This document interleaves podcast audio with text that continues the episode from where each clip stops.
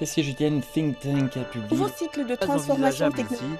les coûts économiques en seraient trop de la élevés. dynastie des Ming datant de de la plus de Muraille dans 500 la ans. du Rebei remonte à plus de 2000 ans. Cette semaine en Chine. Cette semaine en Chine. Suivre l'actualité chinoise de la semaine avec Bamboo Studio. Un avion transportant de l'aide humanitaire de la Chine pour la Syrie a atterri mercredi à Damas. Cette cargaison contient 80 tonnes de fournitures médicales, comme des respirateurs et des générateurs d'oxygène, des dentes, des trousses de premiers soins, des couvertures, des vêtements d'hiver, ainsi que des denrées alimentaires.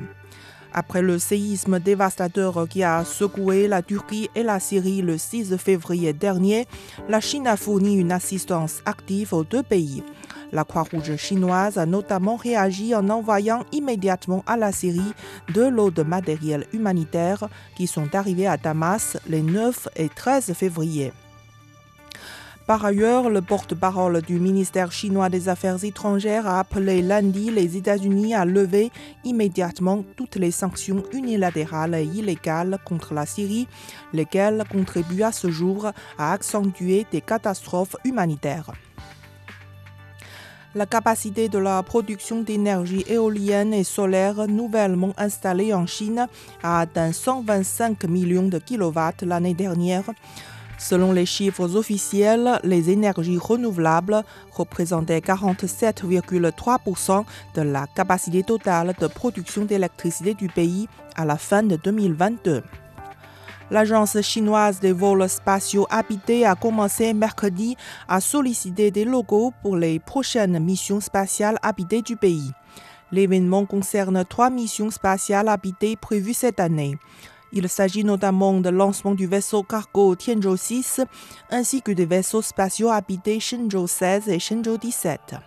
La sollicitation est ouverte à tous les publics enthousiastes à l'égard du programme spatial habité de la Chine jusqu'au 6 mars prochain. La construction de la deuxième phase de l'installation du radar d'observation de l'espace lointain de la Chine, baptisé l'oreille composée de Chine, a commencé mardi à Chongqing au sud-ouest de la Chine. La nouvelle phase prévoit la construction de 25 radars à haute résolution et devrait être achevée en 2025. L'installation sera utilisée pour observer et capturer des images d'objets de l'espace lointain à haute résolution tels que des astéroïdes, la Lune et des planètes semblables à la Terre. La cinquième phase de la mission des experts agricoles chinois au Burundi a pris fin récemment.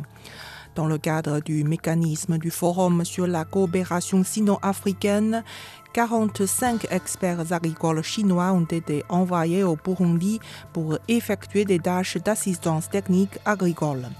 Selon le chef de la mission, des dizaines de milliers de Burundais vivant dans 14 provinces sur les 18 du pays ont bénéficié des formations en matière agricole, particulièrement sur la riziculture pendant les trois dernières années.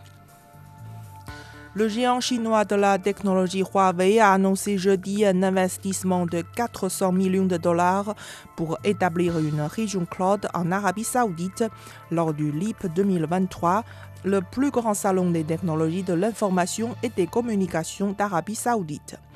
Selon Huawei, cet investissement vise à stimuler l'économie numérique et permettre l'accès à des services en nuage plus avancés et plus sécurisés. Huawei Cloud fournit actuellement des services dans plus de 170 pays et régions. Mercedes-Benz a déclaré qu'elle commencera le test de la conduite autonome de niveau 3 en Chine. Le niveau d'autonomie 3 permettra au conducteur de relâcher le volant. Après avoir démarré le système de conduite autonome, le véhicule reprendra la tâche de conduite et le conducteur n'a pas besoin de regarder la route. L'utilisation de ce système de conduite autonome est réservée sur les autoroutes avec la vitesse limitée à 64 km par heure. Il est à noter que le conducteur ne peut pas dormir pendant le trajet car le véhicule peut lui demander de reprendre le contrôle à tout moment en fonction des conditions routières. Mercedes-Benz assurera la responsabilité en cas d'accident.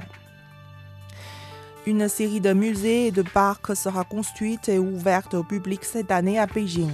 La construction d'une filiale du musée de la capitale, présentant l'ancien Grand Canal Beijing-Hangzhou, devrait s'achever et l'établissement sera ouvert au public à la fin de l'année.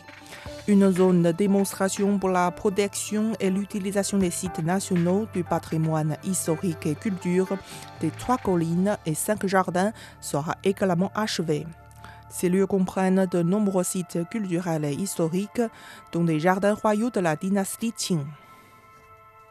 Selon une enquête, la moitié de la population chinoise âgée de 65 à 69 ans utilise des smartphones. L'enquête a recueilli plus de 17 000 échantillons de personnes âgées de 65 ans et plus dans 26 régions de niveau provincial.